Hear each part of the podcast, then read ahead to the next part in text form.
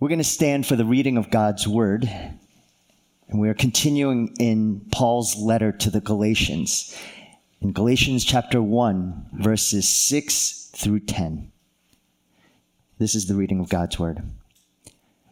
I'm astonished that you are so quickly deserting him who called you in the grace of Christ and are turning to a different gospel. Not that there is another one but there are some who trouble you and want to distort the gospel of Christ. But even if we or an angel from heaven should preach to you a gospel contrary to the one we preach to you, let him be accursed. As we have said before, so now I say again if anyone is preaching to you a gospel contrary to the one you have received, let him be accursed. For am I now seeking the approval of man or of God? Or am I trying to please man? If I were still trying to please man, I would not be a servant of Christ. This is the word of the Lord. You may be seated. Before we begin to look at this passage, I wanted to quickly go over the word gospel because you hear it quite often. You're going to hear this word regularly in Galatians. And you also hear it just simply amongst conversation with one another. This word translates a Greek word that literally means good news. And we saw from last week that according to verse 2, this good news is the grace of God that provides peace. It's revealed through Jesus Christ, who gave himself for us so that we might be delivered from this present evil age. That's a really great, quick definition of the gospel. And of course, Paul is going to go throughout this letter to explain exactly what this means. But I wonder how many of us, when we hear the word gospel or you think of the translation good news, really think of the gospel as good news. Haven't perhaps we made the gospel not good news, but ordinary news or mundane news, news that has been repeated so often that we don't actually think of it that good at all. I mean, it's like this. I remember awaiting the birth of our first child. It was such an anticipatory, exciting time for those of you who have children. You know what it's like to wait for that moment. And when that time comes, I think for most who have experienced it, you can say it's probably the most exhilarating experience you could ever experience in this world. And uh, when our first daughter was born, it was good news. You couldn't wait but talk to people and tell people. Now I have three other children. And with each birth, there's a thrill and an excitement, unique in its own, but it's never quite exactly the same as the first because it, it's something that you've known, something that you've experienced. If, for those of you who know my family, my youngest is about 16 years old and my oldest is almost 22. And many years have gone by now, and it's not that I don't enjoy my children, I do, very much so. But it's never like that first time. And sadly, we can so easily take for granted that good news. I remember when my kids were young, and one of them said to us when we were saying, you know, when you get older, you're going to leave home. And, and one of us said, I'm never leaving home. I, even if everyone leaves, I'm staying with you for the rest of our li- for the rest of my life. And we said, no, no, that's not how it works. You're probably you're gonna leave, and God's gonna bring you. In. No, I'm not leaving. And I, I think there was both this desire to want to correct her, but as well as to say, oh, I'm so glad you're saying this. This is so wonderful, you know. Um, but there was also those times when our kids are young and you're just weary and worn and you say i can't wait for the day that i have time by we have time by ourselves we can't wait for that moment where we're finally free You know, it's at those times you forget the awe and wonder of that first moment of birth. Sometimes I think we tragically think of the gospel very similarly. The gospel is so wondrous when you first know Christ. If you really understand what it means to be saved from the pit of hell, and it is spectacular. But as you start living life, we slowly forget the glory of the gospel, the wonderment, the amazement, and we make the gospel not good news, but ordinary news, repeated news, news that we've heard again and again, and it doesn't stir our souls. Our hearts become so cluttered, which is one of the reasons why this week we had a time of prayer and fasting. It's not to say in any way that by praying and fasting you gain God's favor to you, as though God didn't love you before that. But it's our expression of recognizing there's a cluttering of our hearts, just like your car needs an oil change every three to 7,000 miles. It needs a tune up. It needs to get all the junk that was in the system cleared out so that it can function again well. So too, our hearts are so cluttered with the world and its influences. Not all evil things, even good things. But those things keep us from finding the gospel as good news. Those things make the gospel ordinary news, plain news, mundane news. And therefore, we lose sight of how glorious our Savior is. Author and pastor Sinclair Ferguson notes that Jesus was not declared guilty by Pilate. Herod didn't find him guilty. The dying criminal next to him said there, this man did nothing wrong. The centurion who was in charge of his execution said this man did nothing wrong.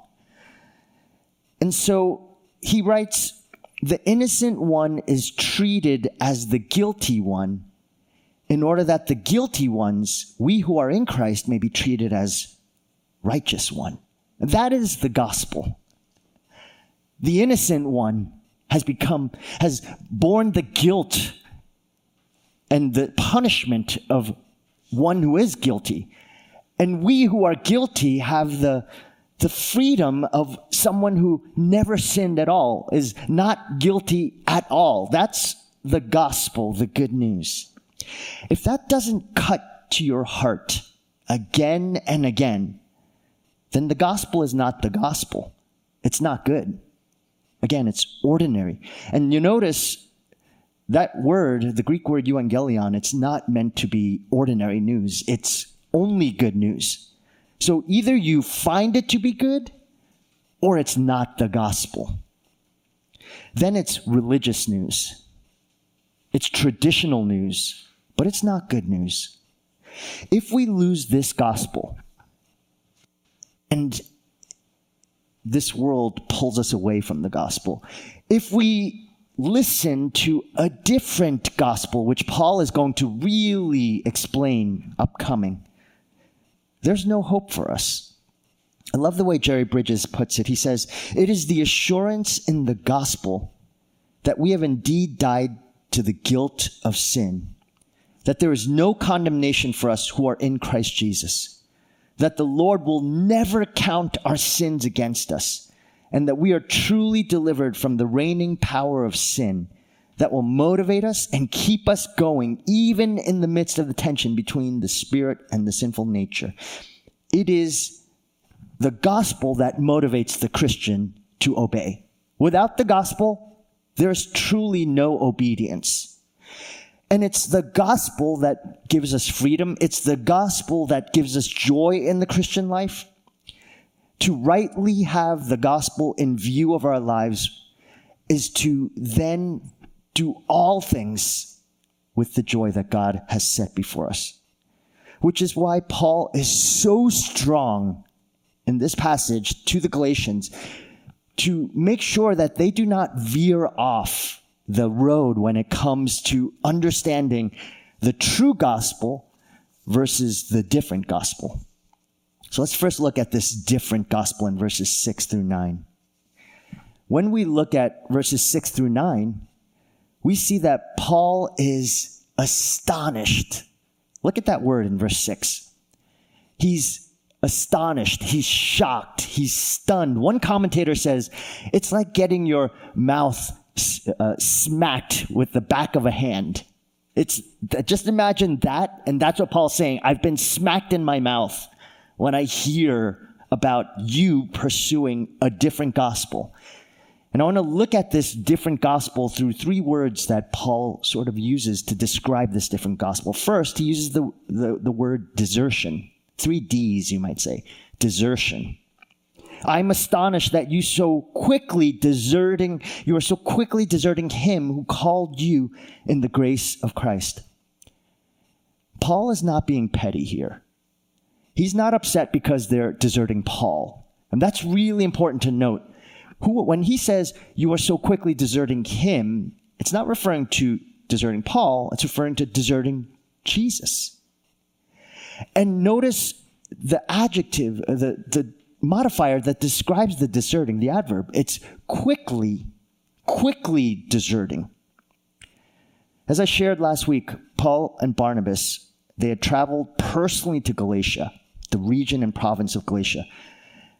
It wasn't just that they preached in some places and saw a little fruit when they traveled to Galatia and were proclaiming the gospel, so many people were turning to Christ and they were enthusiastic for the Lord and for the gospel, the good news. And they were following and trusting. They were excited. We read in Acts 13, 48 through 49, one response, and there are many that I could have chosen, but here's one. And when the Gentiles, and this is Paul in Galatia, when the Gentiles heard this, they began rejoicing and glorifying the word of the Lord. And as many as were appointed to eternal life believed, and the word of the Lord was spreading throughout the whole region. People were hearing the gospel that Paul was preaching. They were filled with joy. They were accepting it. Many were becoming disciples of Jesus. They were turning to the good news. And then they started deserting the gospel. Not just deserting, but they were quickly deserting. Now, how does that happen? Have you ever seen that? I've actually experienced that even amongst different fellowship groups, people who enthusiastically embrace Christ, who have wept, but then literally a day later, it's as if they're a different person, as if what they believed at that moment is completely wiped away and gone. We read this phrase so quickly deserting and sadly it's it's a very familiar phrase in the bible. All we need to do is go back to exodus chapter 32 and 8 and we see the same phrase.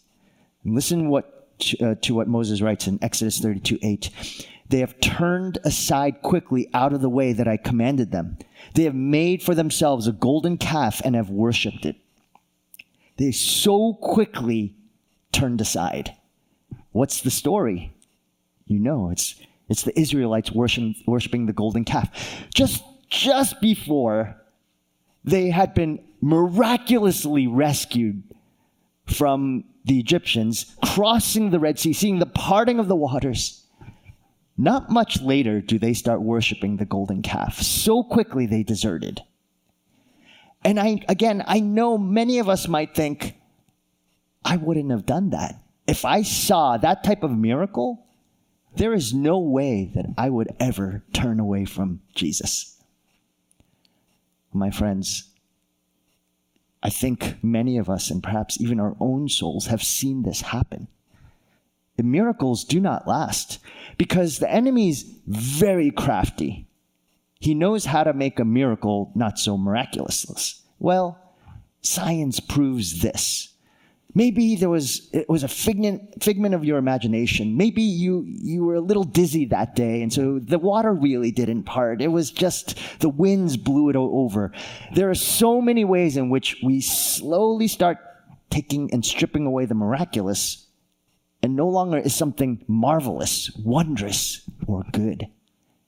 It becomes ordinary, plain. And so let us not be so hard on the Galatians but recognize that desertion and even quickly deserting is sadly a pattern of sinners. Notice also for Paul that deserting is not in the past tense. It's not that they deserted him, they are so quickly deserting, present, continual. But that's good news, isn't it, actually? If it was deserted, past tense, it would seem like it would be hopeless. But the deserting shows that something can be done, which is why Paul is stepping in and writing this letter. It's not over yet. They are in the process, but Paul is going to step in and give them a warning. The second D this different gospel that is happening is because of a distortion of this gospel. And look at verses 7 and 8. Not that there is another one, but there are some who are troub- who trouble you and want to distort the gospel of Christ. But even if we or an angel from heaven should preach to you a co- gospel contrary to the one we preach to you, let him be accursed. As we have said before, so now I say again, if anyone is preaching to you a gospel contrary to the one you received, let him be accursed. We know through these verses that the problem is that these false teachers have come in to the churches and they have twisted and distorted the gospel that Paul has preached. It's quite possible that as soon as Paul and Barnabas had left those churches in that region, these false teachers came in, probably from Jerusalem, and they came in bringing what Paul says is trouble. They twisted the gospel, they distorted it. Now, here's the big question What does the distortion of the gospel look like? I think for many of us, we tend to think of a distortion as a severe twisting, something that is a disfigurement, so horrific that when you look at it, it looks terrible. But that probably is not what this distortion speaks of. We know a few things about these speakers. Again, the Galatians, they're not idiotic. They have ears and they have a brain and they could think. But when these teachers came in, what were they like? Did they have horns on their head and a big tail and pitchfork? Did they speak 10 octaves lower so that it sounded demonic? No, exactly the opposite. They were probably intelligent, articulate, vibrant, energetic, funny, witty, could tell a great story, could make you cry. They were dynamic and charismatic. Here's the big, important question. If someone were to come up here, whether it's me, as Paul says, or even an angel, and were to tell you a distorted, different gospel, would you be able to understand it? Could you detect it and say, something's wrong with that? Because if they made you laugh and cry and were articulate, so smart, wouldn't it be easy to slowly give in to it without actually being able to test and approve what the words were being spoken? Again, let's not look so quickly upon the Galatians as ignoramuses, as if they were slow. Actually, the different gospel that Paul speaks of has cluttered the church across America, across our world. These teachers, to give you a description of what they were like, they were Jewish Christians, at least Christian by name. So therefore, they believed in Jesus they knew Scripture very well. By Scripture, meaning at this point the Old Testament Scriptures, the Hebrew Scriptures. They knew it very well.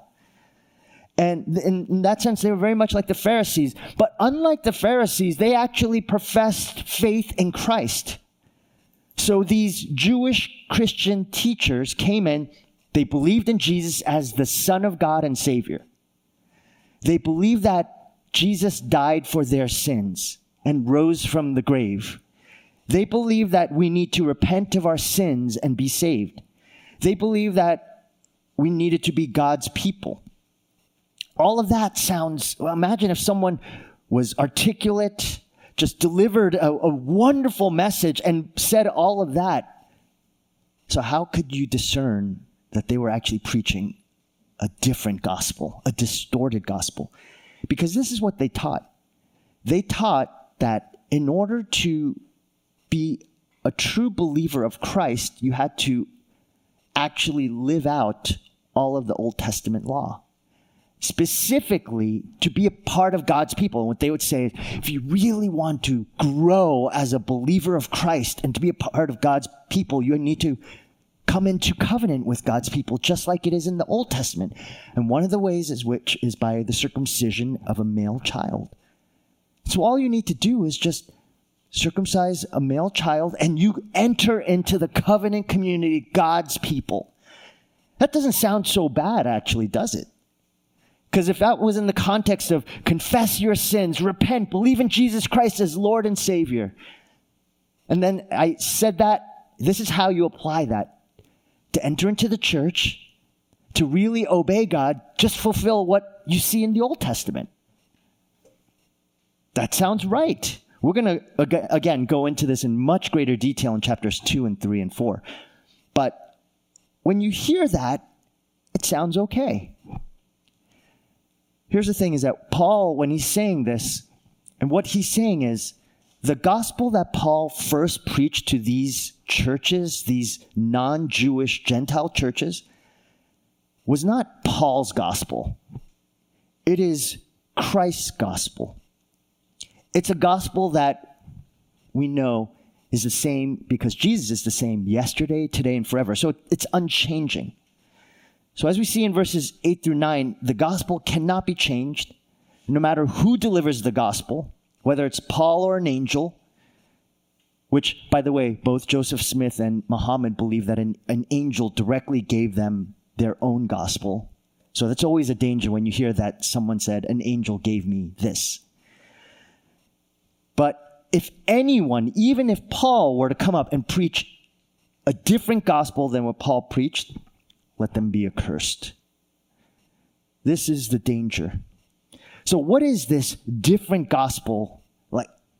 Really, practically, what does that look like that is actually preached in our day that is so similar to the Judaizers and the false teachers that are coming into the church? It's a gospel that is human centered ultimately. It's a gospel that believes that, yes, Jesus saves, but you also need this to fully understand that salvation. It's subtle, but that subtlety undermines the very gospel itself. It is a gospel that says, yes, follow Christ, believe in him, trust in him. And the way you do that is by following these rules and laws and morals. And that's what makes you ultimately right with God. We see this in verse 10 when Paul says this For am I now seeking the approval of man or of God? Or am I trying to please man? If I were tr- still trying to please man, I would not be a servant of Christ. Jesus' gospel is not all at all dependent on what you think or do or what anyone else thinks or does. Uh, that's sort of the, the point of verse 10. Paul's not preaching this gospel to be pleasing a person. And so there is nothing about this good news that is dependent on another person. Also, it doesn't matter who you are, you can still receive this gospel. The most impoverished of persons, the President of the United States, they have no greater or less standing before Christ based on any merit at all of who they are, what they've done, what evil or good they've done. By definition, the gospel is grace alone. Jesus gave himself for you. And so this should lead to complete forgetfulness of yourself. In one sense, this is a key component of what it means to follow Christ and his gospel is to be self-forgetful. It's so so wondrous to be self-forgetful. Before Paul met Jesus on the road, what was his life like? He was always trying to please other people, trying to prove himself that he was more righteous. Just read Philippians 3. He was better off. He was the most faithful, the most zealous. See, when you're trying to do that, it's always pre- comparing yourself to others. A world centered life, a non gospel centered life, is one where it's always mindful of what everyone else thinks about themselves and what they think about everybody else. They're not self forgetful, they're self focused. And so it is the gospel that actually causes us to be self forgetful. Tim Keller, in a book on self uh, self forgetfulness, he writes this: the truly gospel humble person is a self forgetful person whose ego is just like his or her toes. It just works. It does not draw attention to itself. The toes just work. The ego just works. Neither draws attention to itself. I hope you have toe like egos. the different gospel is all about the self. It's a consumeristic gospel. It's about what makes you feel good and how it compares to everybody else around. What are all the other churches doing? So we should do that. What are we all other like the big churches doing? Whatever those churches are doing, that's exactly what we should do. It, it's a feel good, tickle the ears, popular gospel that makes our feelings more important than God's glory. I want to give you a few examples of this different gospel, this consumeristic different gospel that says Jesus and this leads to righteousness. Fighting against homosexuality and transgenderism. Popularity as a church numerical growth, family values, being able to really raise our children well in this society, bringing America back to its Christian foundation. I remember when I was young, uh, our church had a Christian flag in it. It was there was an American flag, and by the way, I went to a non it was mostly ethnically Korean, but it had an American flag, it had a Korean flag, and it had a Christian flag. I just thought, you know, I, you never really understand that. But now, now looking back, I think that's so odd. But that was that's the value of so many churches is their nationality. Social ministries to the poor and oppressed. Friendships social groups and interactions, counseling and therapy sessions, healing and spiritually emo- heal, uh, healing ministries, youth groups and children's ministries. I could have listed so many, a hundred. Now, none of these things are wrong at all. They're not wrong, not inherently. But the problem is when they become lifted as gospel. In other words, I am more concerned about our fight against transgenderism and homosexuality than I am for the gospel of Christ. Or I'm more concerned about the impoverished and the poor than the gospel of Christ, or more concerned about the evangelism of the unreached peoples than the gospel of Christ. Or I want our youth ministry to grow in a way in which so many youth are coming and packing this place than the gospel of Christ. The list is endless. What Paul is saying is that this is the gospel that is a different gospel that he is attacking because these Jewish Christians have come in and said, Yes, believe in Jesus. Yes, he has died. Yes, he has saved you. Yes, he is righteous and good. He's to be worshiped. He rose from the grave. And also believe that you need to trust that following the Old Testament law is actually good and it actually makes you righteous as well. The as well part, the plus side, all of that, that combination is what makes these gospels one that is to be accursed. That is so evil, actually. It is evil.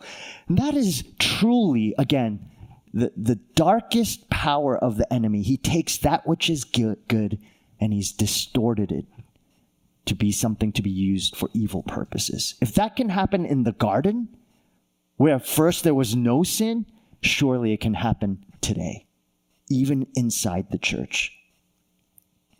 Our works, none of it, not a single point, and by the way, they always try to seep in.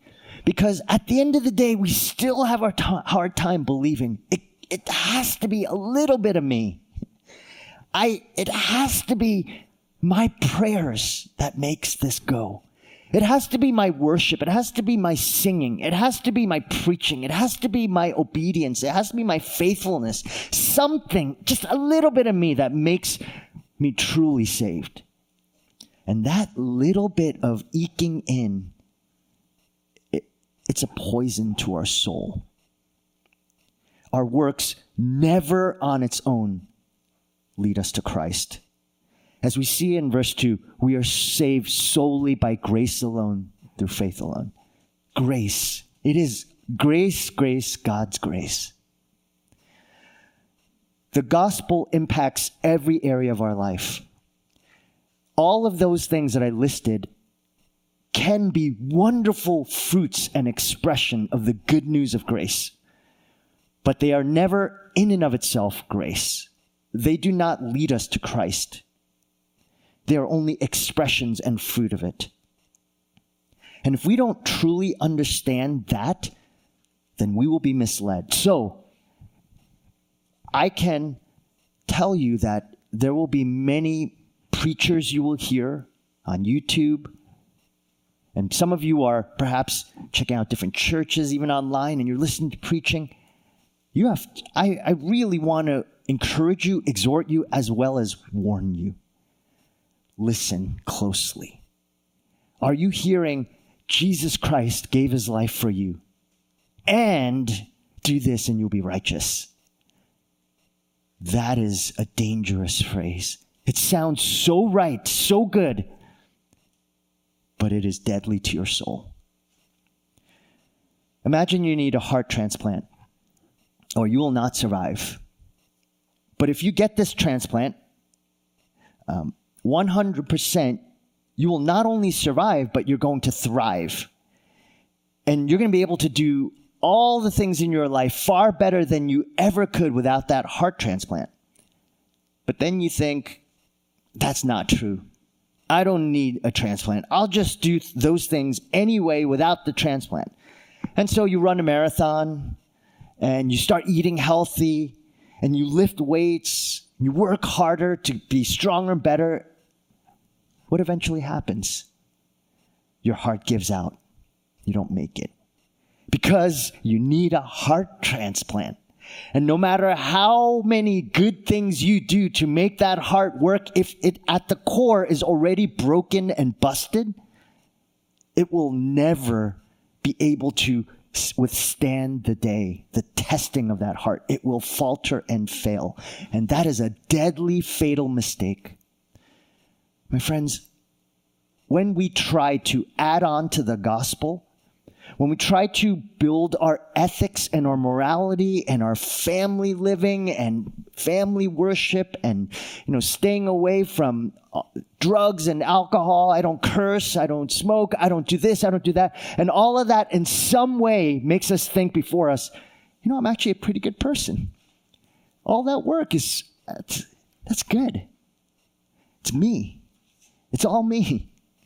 Or it's not all me. Maybe it's a teeny bit me, Lord. It has to be. Then we're just basically saying, I don't need a heart transplant. With a broken, busted, deformed heart, we're saying, I don't trust that. Just need to eat healthy. Just need to exercise and I'll be okay. No, you are bound for a heart attack and it will come. It might not come today, but it will come. And when it comes, it will be deadly for you. My friends, do you know the gospel and its power? I love the way Martyn Lloyd-Jones describes it. Um, he tells of the fact that Jesus was um, pierced on the side and blood and water flowed out. He talked about the idea that, and he's a physician, he said it's quite possible that that spear pierced his heart and literally broke his heart. And so the fluids that came out were not just simply some miraculous outflow, but it was piercing so deeply into his heart, it actually quickened the time upon which he could survive, which is why he died a lot faster than most who are being crucified in that way. Because crucifixion by Romans was intended to be an incredibly slow, over a period of days, an agonizing death. But the Romans were surprised that he died so quickly. And Martyn Lloyd-Jones posits that he could have died from that piercing. But I, I think that image of that spear piercing his side, breaking his heart, that Jesus died of a physical broken heart and he died of the weight, the crushing weight of our distorted ugliness of our sin. His heart was broken so that our hearts would be renewed, revived, resuscitated, restored, and made anew. The heart of stone became a heart of flesh. This is the power of the gospel. May we never try to rob that power and undermine it by claiming very pitifully that some level of our work gains us righteousness before God, that we are good enough before God because we've done X, Y, or Z. No, it is because our Savior was broken so that we would be restored. The gospel proclaims that good news. It is good news. And we must appropriate that every day of our lives, every moment. Let's pray together.